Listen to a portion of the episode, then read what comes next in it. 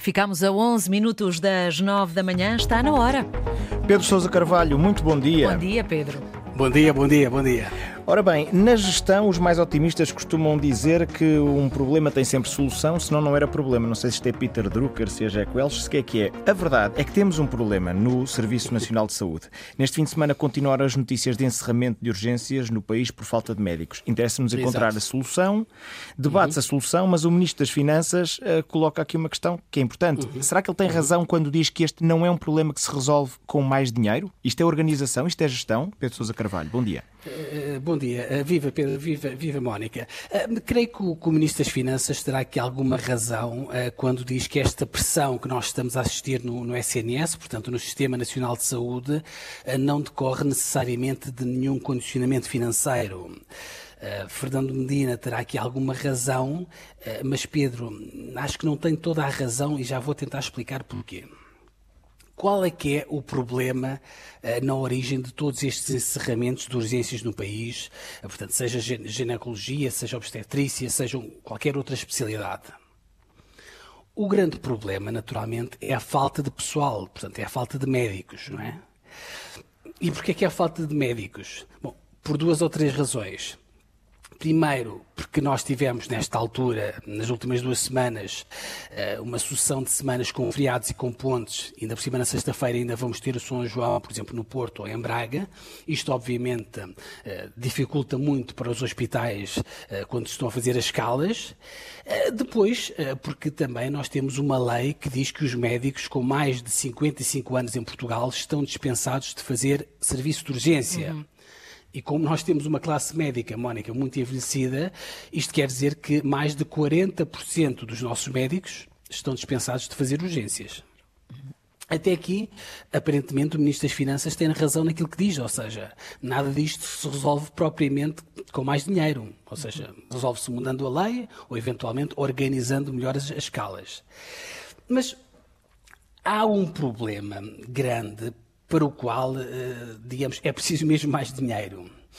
É que a principal razão, sobretudo pela falta de, para a falta de médicos, não digo sobretudo no SNS em geral, mas sobretudo nestas especialidades que têm dado mais problema, como aliás reconhece o próprio Fernando Medina, é a fuga de médicos para o privado. Pois.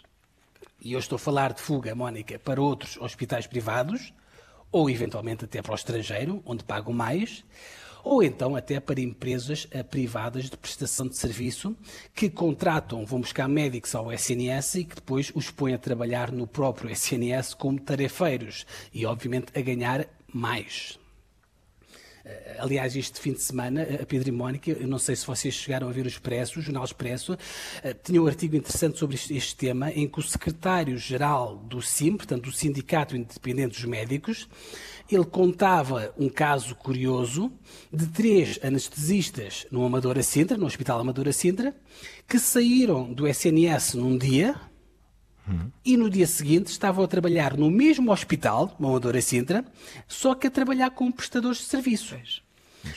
Só que em vez de estarem a ganhar 25 euros a hora, foram para lá no dia seguinte ganhar 70 euros a hora. Ou seja, quase o triplo. Daí dizer, uh, portanto, que Fernando Medina só tem razão parcialmente, porque há aqui uma parte do problema realmente de falta de médicos uh, que só se vai resolver pagando mais aos médicos. Aliás, daí o Governo, aliás, ter proposto, eu acho que o Governo já reconheceu este problema e já colocou em cima da mesa um novo valor, creio eu, 50 euros por hora, se não me engano, para se aumentar aquilo que se vai pagar aos médicos nas horas extraordinárias, nas urgências, sobretudo nos meses de julho, agosto e setembro. Bom, dito isto, uh, Mónica e Pedro, também não, nos, não podemos achar que o problema será resolvido apenas e tão só com mais dinheiro. Parece óbvio, como dizia o Pedro no início. Também é preciso ver se os hospitais não têm aqui um problema de organização ou de falta de organização. E nem, nem, nem sequer, Pedro, é preciso ir buscar algum guru internacional. Basta, obviamente, claro. se calhar fazer ou replicar aquilo que é feito em Portugal nos melhores hospitais.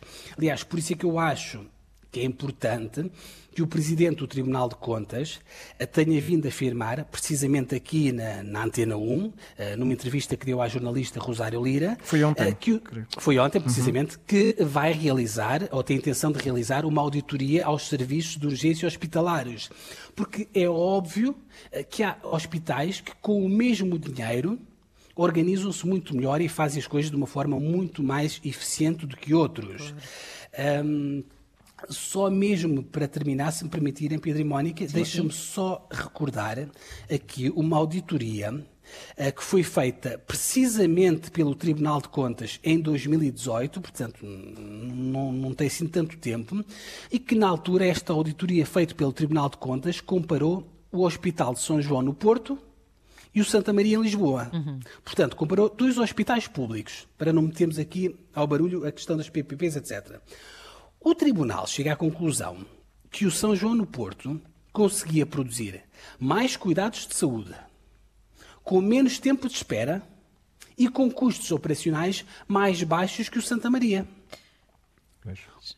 Um doente, um doente uh, Pedro, um doente uh, tratado no Santa Maria ou no Polivalente ficava, em média, 26% mais caro do que um doente tratado no São João. E, e com a agravante de, em Lisboa, ter de esperar ainda mais tempo pelo tratamento e pela consulta. Ou seja, esperamos mais, somos piores servidos e ainda o, o serviço é mais caro para o Estado.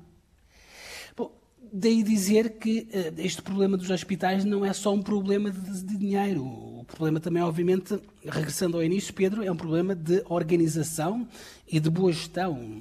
Ou seja, talvez seja um problema mais de Marta Temido do que propriamente uhum. de um, Fernando Medina. Daí eu dizer que acho que Fernando Medina tem razão, uh, apesar de ser parcialmente, porque há uma parte do, do problema que naturalmente exige mais dinheiro. E se calhar é uma questão de ouvir uh, certos médicos que estão a aplicar as coisas no terreno e tentar extrapolar isso para o sistema no geral, que normalmente é o mais difícil nas grandes organizações, não é? Precisamente, naturalmente, e, faz sentido, eh, Pedro, eh, eh, não só ouvir os médicos, como também, e estou a pensar na, administração hospitalar, ou seja, poder dar. Eu há pouco fazia a comparação entre dois hospitais públicos, portanto, Santa Maria e o, São João no Porto. Mas se nós formos comparar alguns hospitais públicos com os mesmos hospitais públicos quando funcionavam em regime de PPP, uhum. nós também víamos que havia uma grande diferença e a principal diferença apontada pelos gestores hospitalares é a questão de terem autonomia. Ou seja, não dependerem do Ministério da Saúde ou não dependerem do Ministério das Finanças para terem de mudar uma escala ou para terem de fazer uma contratação ou para terem de reorganizar os serviços. E isto, obviamente, também é outra forma de, naturalmente, se tentar resolver o problema.